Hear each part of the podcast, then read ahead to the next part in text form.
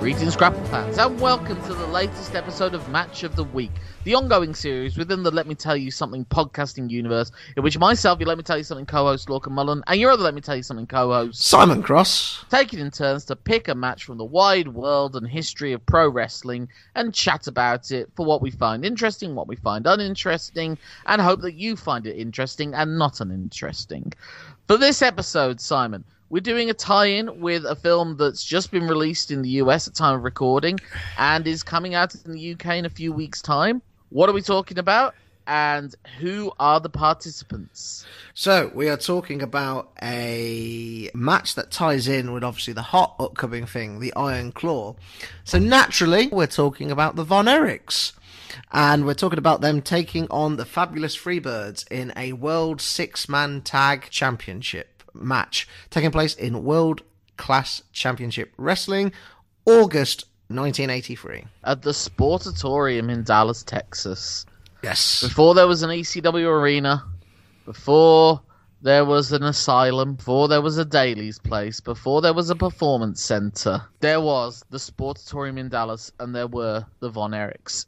Now, obvious starting point is that we are talking about this because of the Iron Claw that's coming out, and it is the film I've most anticipated seeing for at least the past year or so of anything, any superhero film, any blockbuster film, any art house film. I've always said it's the story, if there was ever going to be a story involving in wrestling that I could see getting a big prestige drama, it was the story of the Von Erichs. And we'll plunge into more of that with the actual movie discussion in the next episode of Silver Screen Visions. Whenever that happens, it'll be sometime around mid-February. Fingers crossed to extenuating circumstances. But let's look down at the original source material before we see the film and to see where they get it right, where they get it wrong. And when people think of World Class and they think of Dallas, Texas, and they think of this territory, and they think of the Von Erichs, more than anything else they think of their rivalry with the Fabulous Freebirds. And this is fairly early into the storyline. One of the other things I wanted to say was I think we'll be in a very reflective place for this whole year of twenty twenty-four, because I think as we consider modern wrestling, for a lot of people, wrestling started as a cultural phenomenon when Hulk Hogan hit the leg drop and pinned the Iron Sheik in January of nineteen eighty-four and won the W W F Championship. Yeah. Thus kickstarting Hulkamania in the W W F. And it's really almost like a B C A D situation, and everything before that feels of a different place, of a different planet. You can also argue maybe you can go a few weeks ahead of that and say that it actually started when Ric Flair pinned Harley Race at Starcade eighty-three for the N W A World Heavyweight Championship. The starting point is up in the air for a lot of different reasons for different people. Different egos. For different egos. But I think you can also argue that maybe the wrestling world as we understand it and as we know it in the modern context, if you say B C A D, maybe that moment is when Terry Gordy slammed the steel cage door on the head of Kerry Von Erich, costing him the N W A World title against Ric Flair and kick-starting the Von Erichs versus the Freebirds feud. Basically, there was clearly a groundswell, and there were certain visionaries, because as we were talking about it with the Ric Flair-Ted DiBiase match that was in Mid-South, mm-hmm. the world in which it was Mid-South that actually became the primary opposition to the W W F is a very different world. And the world in which the Von Erichs have been able to keep themselves as a tight-knit group and continue on with the vision and the forward-thinking presentation of World Class, that there's another world where maybe it was World Class that was going to be the other main alternative to W W F, because in so many ways, World Class was ahead of the W W F. They brought in entrance music before anyone else, and in this match we see the Freebirds coming out to Georgia On My Mind, and we see the Von Erichs coming out to Tom Sawyer by Rush. The Von Erichs having some a, a pop cultural appeal that pro wrestling I don't think it ever really had before, where the Von Erichs were like pop stars. If W W F was when rock and wrestling was happening, if you were taking into account the Freebirds were basically a rock band as a wrestling team, they were as much Lynyrd Skynyrd as they were the Valiants. Oh, yes. In their inspiration. I've seen Michael P S Hayes sing Bad Street Live. I'm one oh. of an elite group. I don't know if you call it elite. You're one of a group. I call it vamping for time while Snoop Dogg deals with the red eye, is what I call it.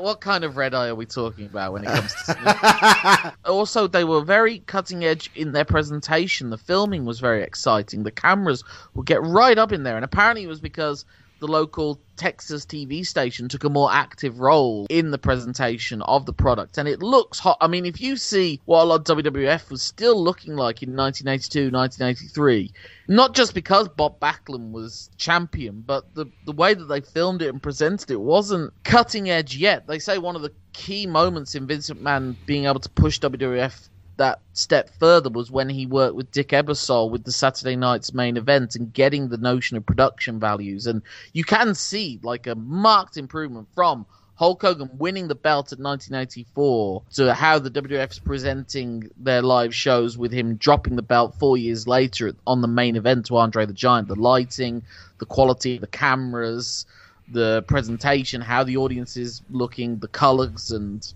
everything else, the graphics, all of that. Again, W C C W was ahead of that. International rights. W C C W was huge in Israel at this point because they'd sold the international rights.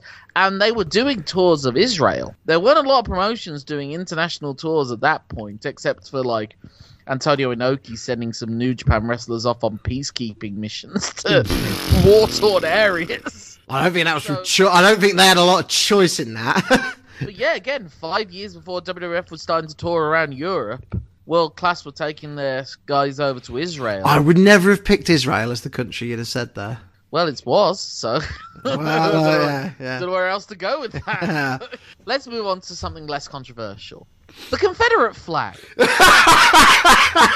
Yeah, first note I've got, actually, is that, in fairness. Well, I had to wait for the commentator, because I'm like... Because obviously they'd have used it, because people are still using it now, and they're the heels. So, weirdly, that made less sense. But then they go, oh, it's the Georgia state flag. And I went, oh, and they're in Texas. Oh, that's a double whammy. Yeah, with them saying, they were announced as a color guard for the Confederate Army. Mm. Confederate generals. And it's like, whoa. And then, I love the... And obviously... In the South, they have these traditions of the Hatfields and the McCoys, the Wild West and the gunfight at the OK Corral and the Earps and the Alamo, Billy the Kid and all of these legendary figures. So really the Freebirds and the Von Erichs are almost following on in those footsteps. And the Freebirds are the rebels and the good sheriffs are the Von Erichs, I suppose.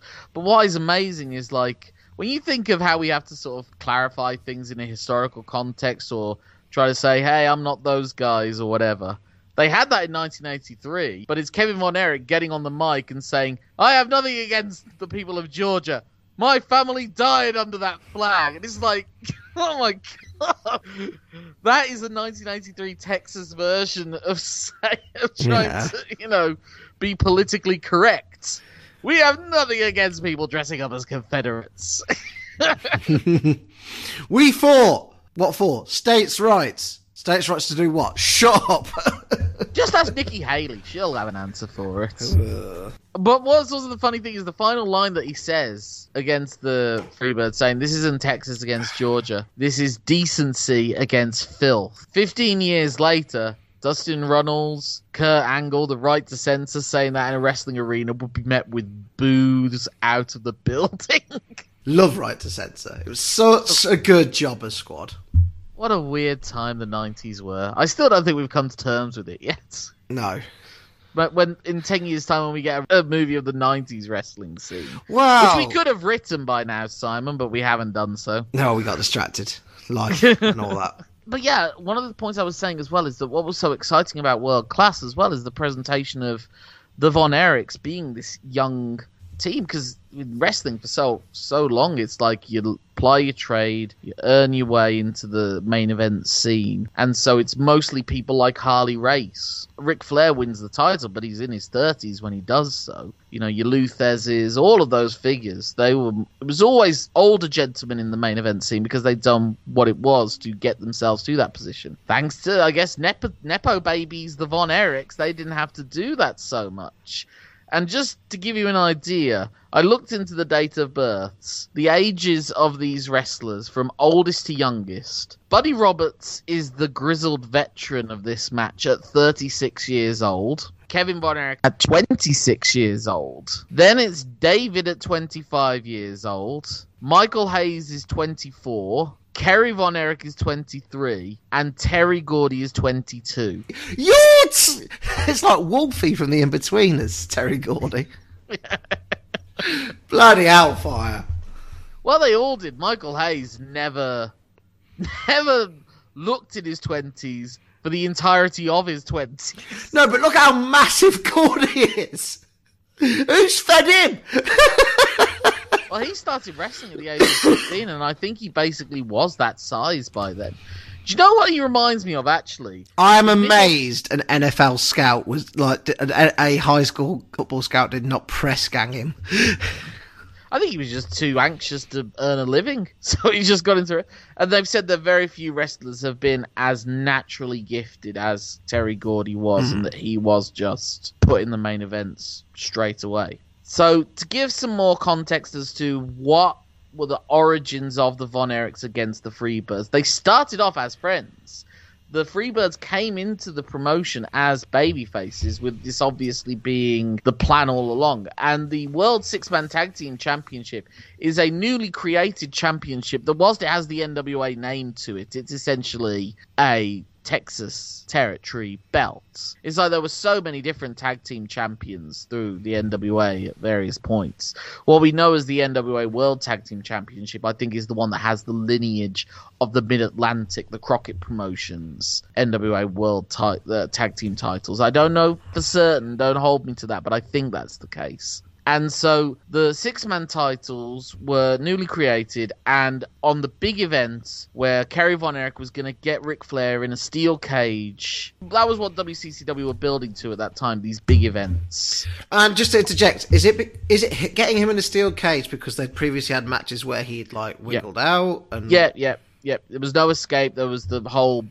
Did Ric Flair put a bounty on Kerry Von Erich as well? He never said he did, but he also said, if I did do it, I'd be entirely in my rights to do so. The O J Simpson defense. Yeah. Well, no, that's how I would have done it. Yeah, yeah.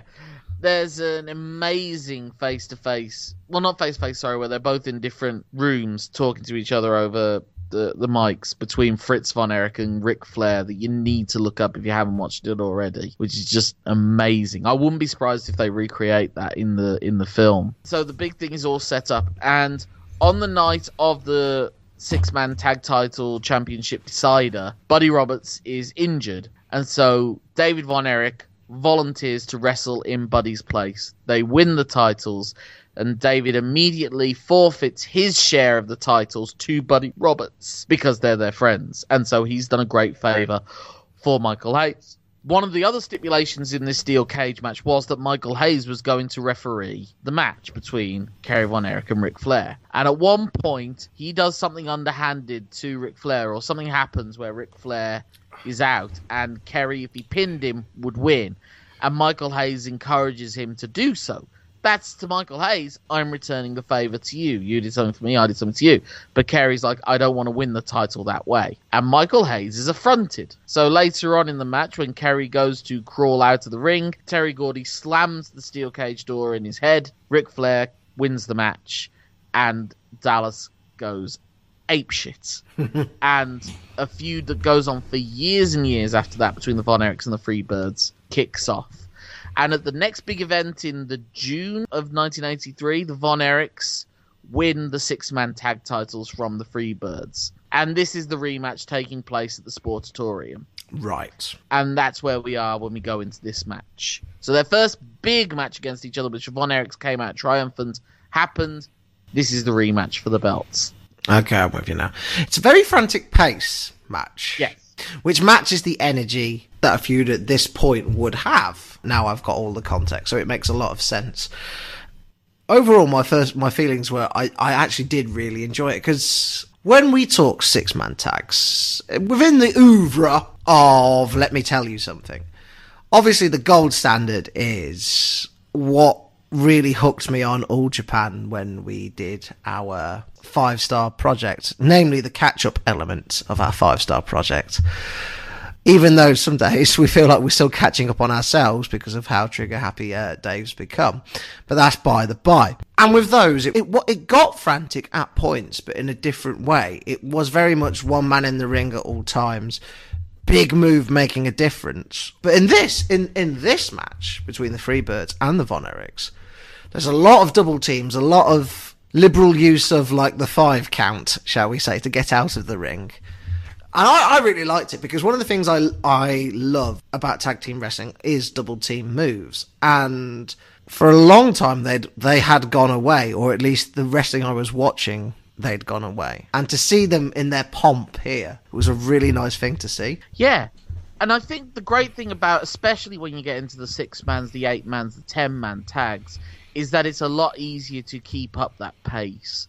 Because with frequent tags, no one's getting winded.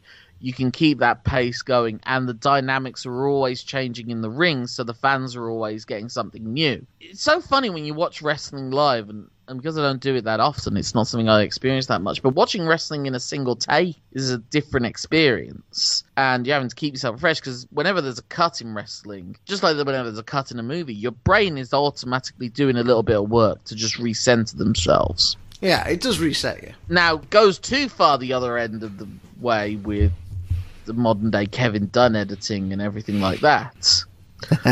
But if you can keep it keep it up and, and the refreshing of it, and it's interesting how they structure it within the match, because it feels like when you watch so many matches in the eighties, there does always seem to be more of a sense of, let's call it in the ring. We know what we're doing, but we've not planned it all meticulously out ahead of time, and they're calling moves in the ring, going off of the feel of the crowd or just what they're feeling in that moment. Yeah. And so at times it can lead to it feeling maybe a little bit less thought out. I think it's interesting when you look at how Bret Hart seemed to be someone that really thought how his matches. Again, I know I'm going to Bret Hart, but if you read his autobiography, he does plan these things out like movies almost. If you can get find that amongst the bits where he's just frequently shagging. Yeah, well, you got to do something to occupy yourself whilst, you know. But you get where I'm coming from. There's not a lot of a sense. I feel like they know what they're going to do at the start.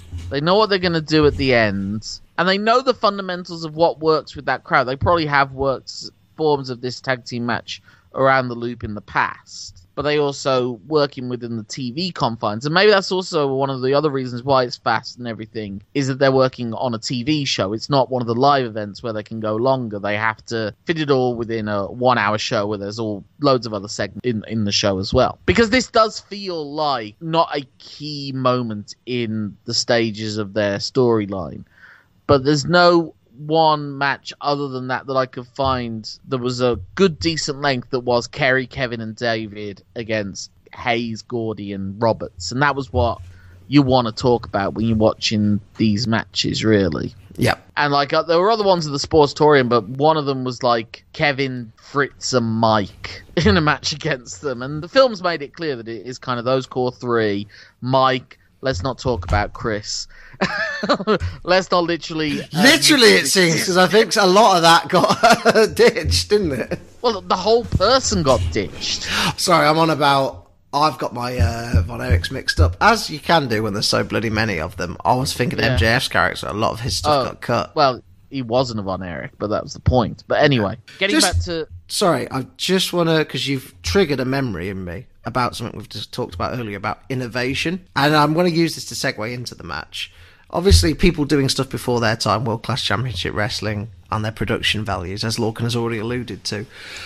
But I think, as a man who grew up in the Attitude Era, seeing Buddy Roberts pulling a prime Kurt Angle with the wrestling helmet and the wig, that's where he got that idea from. Well, I don't know if it, even if it was coming from Buddy Roberts. I think it's just there's certain things that just work, and you just cycle back through them every seven years, I think, per... Yeah, but who's a road agent around that time? Who's around the company? Michael Hayes. Yeah, but I don't know that they invented this. There's been for years and I years, there's point. always been You know, around this time there was Bob Orton's cast on his arm in the W W F. Yeah. There was, and then down the line in the future, you have D'Lo Brown's chest protector, and as you said, you have Kurt Angle with the wig. You have Vince McMahon with the hats. Do rag Vince. Do rag Vince. It's a common thing. I mean, I imagine it's all the time in Mexico as well, because they love their hair matches. Yeah. But that's a context that will come on later on. And it's funny seeing the the, the roles of each of the Freebirds. Because the Von Erichs, it's just kind of they're all strong badasses that are really good at wrestling. Kerry's probably the most physically, athletically gifted. David's the biggest, and he's the guy that you put up against Buddy Roberts as an equivalence. And Kevin is the equivalent of the high flyer, I suppose, with the drop kicks and everything. But it's not as well defined between them. They all kind of had similar presentations, as I say, and just they had different strengths. Kerry looked the best. David talked the best.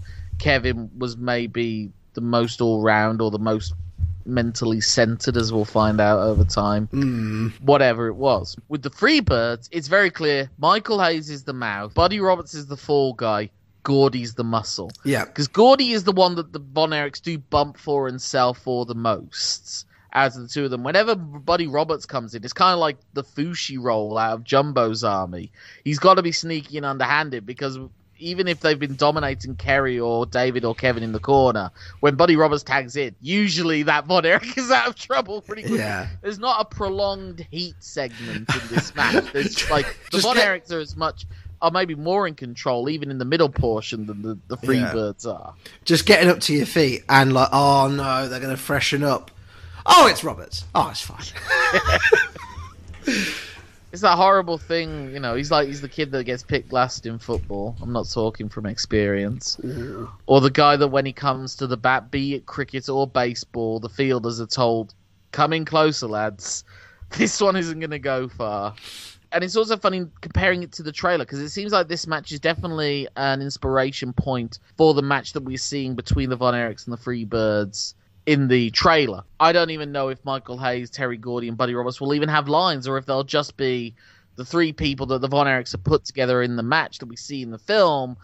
But unless you're the wrestling fan that appreciates the extra effort that they've gone to in casting those, that's not what the focus. The focus of the film, I'm assuming, is going to be the Von Erich. Home, the Von Erichs dealing with Fritz behind the scenes, and the wrestling will be... I would be surprised if there's more than like ten minutes of wrestling action in the whole film. But it's funny that this does seem to be like the, the frame, like the, the colours of the trunks and everything that the Von Erichs are wearing when they come out for this match seem to be pretty close to what they're wearing in, in the movie scene.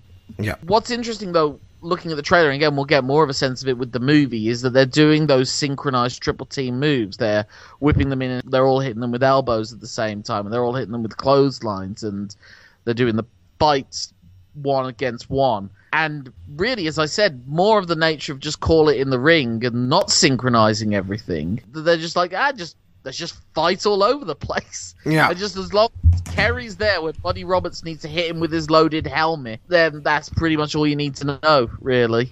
And then just sell for Gordy, don't sell for Buddy. And Michael just strut up and down the apron when you're not in the ring. Look, it was a simple formula, but it's one that bloody worked. There's a reason Michael Hayes has been the closest thing to a Pat Patterson for Vince and the W W E since Pat Patterson left. The idea of being the most mm. senior wrestler guy that was still part of the writing rooms and everything and the production meetings. It always seemed like he, he's been, you know, he was he's been a constant employee for the W W E since nineteen ninety-five and never as a wrestler. And the crazy thing was, he was probably only like thirty-six at that point. Yeah. I can't remember if it was Education or it must have been the Hardys. They were like, oh, you guys should wear like the fishnet tops things. Like, oh, because that's what the cool kids wear. And Hayes was the manager at the time. So he came out in a yeah. fishnet top like, how hot do we look? And they were all like, ah! Yeah, he wasn't their manager for a long time. Yeah. But...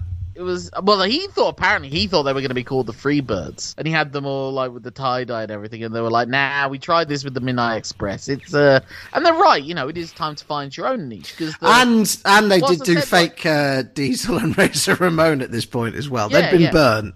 Yeah, uh, but it's almost, and the new blackjacks and all that stuff, and they are right. You, you should be trying to tread your own path as best as possible. And that's right, because like Darby Allin, there's parts of Sting and there's parts of other presentations, but he's himself. Yeah, and he was that before Sting got attached to him. Yeah, and similarly, Michael Hayes, as I said, the Freebirds, there's clearly a little bit of the Valiant Brothers in them, but it's their take on it of what, because they knew what was hit at the time, because... well, maybe not by nineteen eighty-three, but by wrestling terms, to be up to date on that, at least up to that point, is kind of impressive for wrestling. Yeah. Another thing I was watching with the trailers, and I was kind of like, it's doing the thing that is a cliche within presentations of wrestling from people who don't necessarily watch wrestling, is they seem to think the crowds are always at a fever pitch all the time. And if they were doing that for three hours... it just wouldn't work. And I was a bit worried about it. But then when you watch this match, you see, oh, they, they genuinely are just going ape shit. And that squeal, that, that scream, like we're at a pop concert, that this is like, you know, it's like George Michael or Wham have come into town, but it's not. It's the Von Erichs. So I messaged Lorcan between me watching the match and this recording of like a Simpsons line, which is just seared into my head. B Sharp's episode. Oh, those girls you paid to scream are really doing a good job. I didn't pay any girls to scream. What? I mean, yeah, they're like the Von Erichs are eighties hot, but I get where they're coming. Especially, they all had their strengths. You know, if you, if you were to just go by facial features in isolation, you wouldn't. But there's a reason Kerry Von Erich was... at this point, like in nineteen eighty-three eighty-four, Kerry Von Erich was on as many magazine covers for wrestling as Hulk mm. Hogan was. If Hulk Hogan had not come to the W W F, I don't doubt for a second that Vince would have probably seen Kerry Von Erich as probably his number two preference to who he would build a promotion around. The problem with Kerry was he could never talk. Watching a Kerry Von Erich interview is fucking painful. Yeah. I've seen like a compilation of like wrestlers talking about the Von Erichs in shoot interviews, and the common phrase they always said about Kerry was he looked like a Greek god, and he genuinely did. His physique is more impressive than Hulk Hogan's physique in so many ways. Hulk had bulk, Kerry had definition. Yeah, oh, and then some. And hair. Wow. Yeah. But he didn't have a brain, and he didn't have the promo ability. And he enjoyed too many substances. far, far. But you can understand why he was the one that did end up getting an N W A world title yeah. run as brief Just as look at him. Just look at him. Yeah. And again, I think he's either still the youngest N W A world champion ever or the second youngest. Because I don't know what with T N A and everything else and, and that era of wrestling. Mm-hmm. But he was only twenty-four when he had that run with the title. Oh, younger. As it was. was that younger but, than yeah. Lesnar when Lesnar won his first yeah Lesnar title. Was twenty-six. Autumn was Autumn was twenty-four, but I think Yokozuna was like twenty-five, but they never really acknowledged that aspect get, of him. I, d- I hate using it a lot, especially in the post Luke Littler world, but defo Wolfie from the Inbetweeners vibes for Yokozuna. If American listeners, just watch the Inbetweeners to understand what we're talking about. Watch the British Inbetweeners, not what you did over there. Shame, shame on you. Just some people, uh, Michael Hayes in this match. Yeah, I can only imagine how exciting it must have been to go into the Sportatorium at, at that time and watch those wrestlers and be there with it. And because the Von Erichs also projected that toughness, and they had David Von Erich, who was a rough, tough talking Texan as well, and they had their sporting backgrounds and how important that is in Texas as well.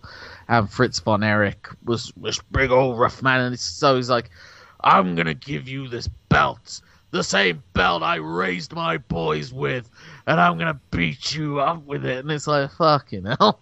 Yeah. There was someone who said there are two kinds of Fritz in the movie, so that'll be interesting to go Ooh. and look at as well. Yeah, not a lot more to say about the match itself. It's just constant movement, tags in and out, intensity and the hatred's there, and it's reflected in the crowd as well. But Terry Gordy just is so amazing how he can move for a man his size and how he carries that menace for the team, and everyone plays their roles to perfection. The Von Erichs just, they were so naturally athletically gifted that they could be guided through these things, I suppose. And and then we get to the finish, and it's just a classic old school heel finish. Although it does make Kevin look like an idiot.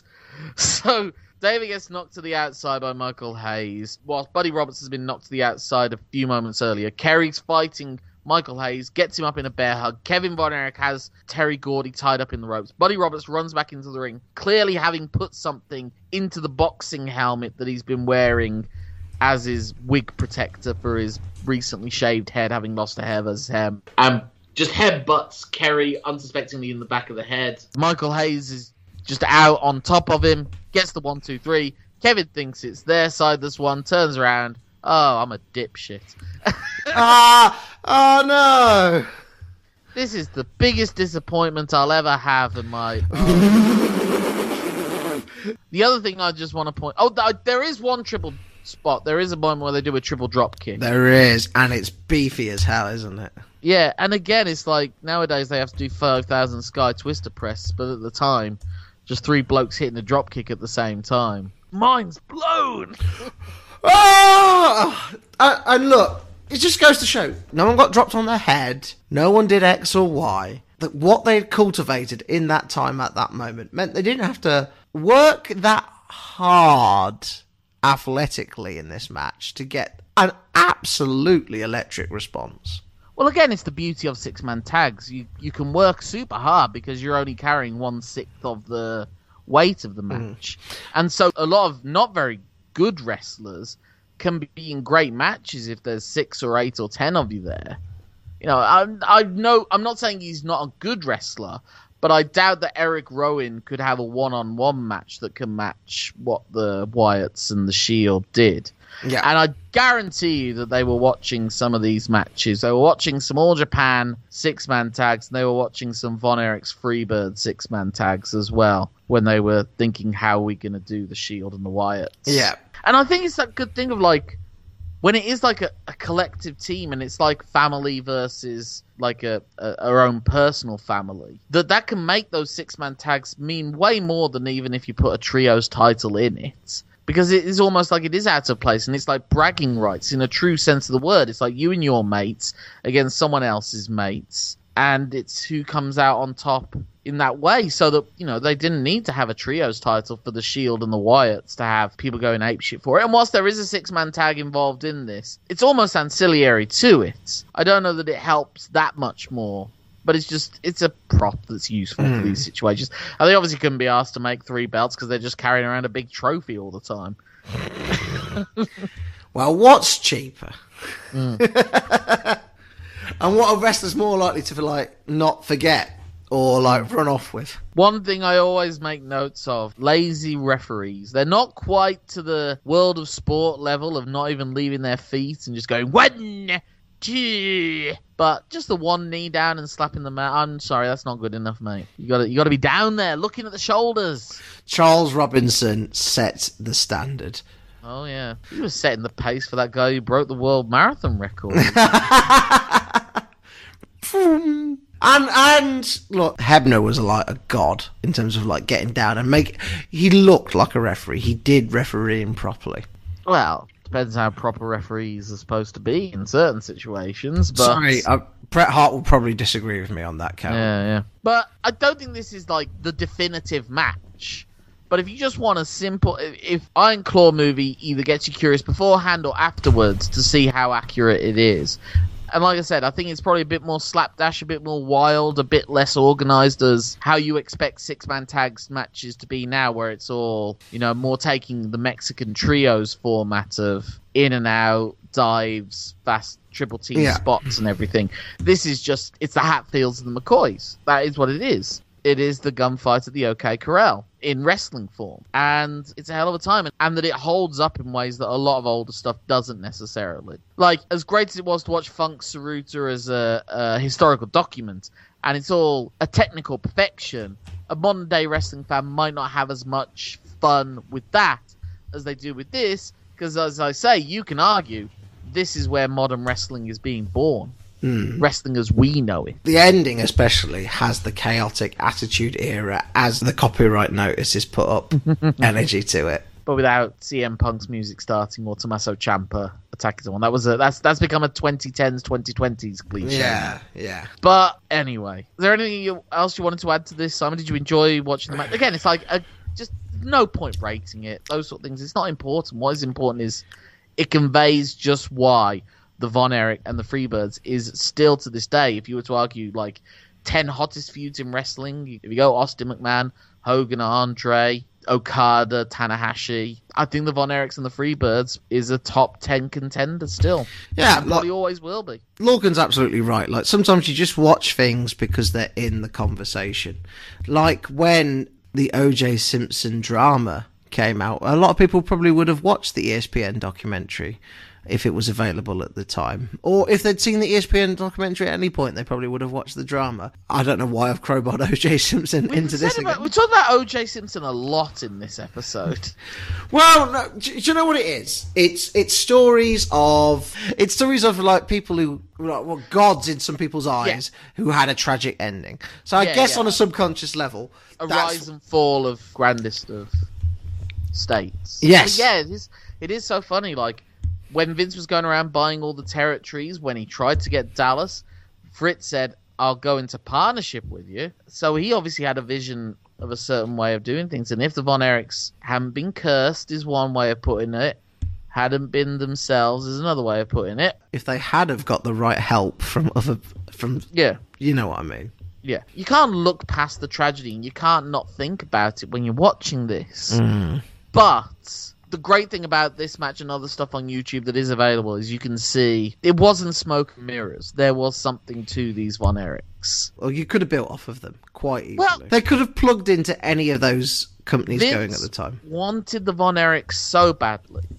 They were featured in the W W F magazine. He would talk about them on this thing called All American Wrestling, which was his first kind of national syndicated wrestling show. And he was asking all the territories to send in their tapes of their top stars. So that, as he was saying, oh, I'm helping everyone out because I'm getting everyone's name out there on a national field. What he was doing was getting the wrestlers that they wanted. He was getting those Roddy Piper tapes and those Greg Valentine tapes and those other tapes of Junkyard Dog or Ted DiBiase, whatever, and then who's he signing up to the W W F and bringing in? Oh, it is Roddy Piper, it is Greg Valentine, and so on and so forth. And the Von Erichs, he featured prominently. He was desperate to get them. And the Freebirds had a brief run with the W W F in nineteen eighty-four, but they came back to World Class backwards and forwards, and the storylines, they at times were faces again with the free with the Von Erichs, and they were heels, and it's crazy to see where World Class went along the way until the point where when they were doing shows at the Sportatorium, it was through a merger, eventually, with the Jarretts and Jerry Lawler's Memphis territory, and it became the W C W A. And the shows at the Sportatorium were still starring Kerry Von Erich and Kevin Von Erich, but also Jeff Jarrett, Jerry Lawler, Steve Austin, Chris Adams, and all these other stars that were also created through World Class. But maybe it's fate and it's an inevitability. But again, if there's all those alternative universes, the ones where David didn't die in a hotel room in Japan... and maybe set off those series of events. And and one of the Von Erichs have been able to keep a stable head and get to be the touring N W A world champion, which Fritz was clearly championing. All of the, the, the legend goes that David was literally about to become the new N W A world champion until his untimely death. And they gave it to Kerry as a gift for the David Von Erich Memorial. And he does lose it back to Flair like three weeks later in Japan, which is available on YouTube, although you don't see the actual decisive fall. It's weirdly cut up and clipped. Hmm. But there's loads of other stuff like this. There's a Von Erichs deep dive that you can go into on YouTube and everything, and the famous Jerry Lawler Von Erich match that was supposed to end with a stopped due to blood loss on Kerry. Unfortunately, Kerry with his blade accidentally cut himself before the match started, so Jerry had to assault him to make it look like he like scratched himself with the blade in his hand or something. They weren't the brightest of sparks. Kerry in particular was not the brightest of sparks. Oh dear. Again, I don't know how they'll portray that in the Iron Claw. It's like, I do love Jeremy Allen White as an actor, and I can see why they cast him because he's so hot right now. And like Kerry Von Erich, he's not got the most conventionally attractive face, but I get Kerry, Jeremy Allen White's that level of like, you know, there are just some people, men in particular in Hollywood, where it's like, he's not conventionally handsome, but I get why women fancy him. Zac Efron, you don't have any problem seeing it at all. I mean, that's textbook handsomeness, isn't it? Yeah. Well, unfortunately, he's got an even more square jaw than he meant to have, but that's another time and another place. But, you know, you Jeremy Allen Whites, your Adam Drivers, those kind of guys, your David Schwimmers, not the most conventionally handsome people in the world, but I get it. Mm. I love someone described Adam Driver once as Keanu Reeves drawn by someone left-handed. I mean, I've I've I've heard that comparison before. Probably from me. I don't disagree with it. Yeah. But, but it... he's so big, he's so tall, he's so yeah. handsome. That was someone saying, like, Marriage Story is like Scarlett Johansson realizing after ten years of marriage she only liked Adam Driver because he was tall. But uh, anyway, from two not conventionally attractive guys, unfortunately not endowed with the uh, Adam Driver, Jeremy Allen White charisma or whatever else it is. I mean, and yet you guys still listened, so who's the real well, mugs here? Listen. Listen is the key word here. There's a reason we haven't switched to video podcasting. Everyone else has. But anyway, Simon, if you want to get in touch with you with any more Von Erich recommendations or unusual descriptions of unconventional leading men, how can they do so? They can get in touch with me on Twitter, where I'm so known as Simon Cross Free, free for the number of competitors on each team in this match.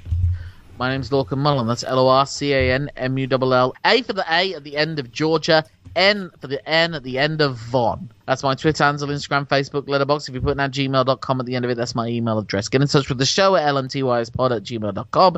L M T Y S pod is also our Twitter and Facebook handles. For the next match of the week, Simon, it's your pick, buddy boy. And what have you picked? It's another match filled with wildness and chaos and maybe not the strongest of psychology. Yep. I, it's, in, I, but it's in another great mythological building of pro wrestling. Yes. Now, it's in the E C W arena. It's an E C W match, funnily enough, of course. What are the odds? I know. In nineteen ninety-five, the Public Enemy took on Sabu and Taz in a... Sabu? Du- Sabu. Sabu. Sabu. Sabu. Sabu. It's sexy Sabu. Sabu and Sabu. The Tasmanian. Yeah. Tasmania. I was a bit Christopher Walken, I went there. That's weird. Yeah. ah, Sabu and Taz and the Tasmaniac, to be precise, in a double elimination tables match. I've led, I, I, I've steered into the skid, kids. I've picked a tables match. He can't fuck with me now.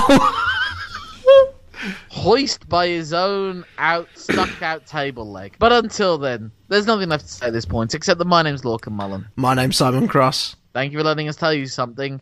Have a great week. Until the next time.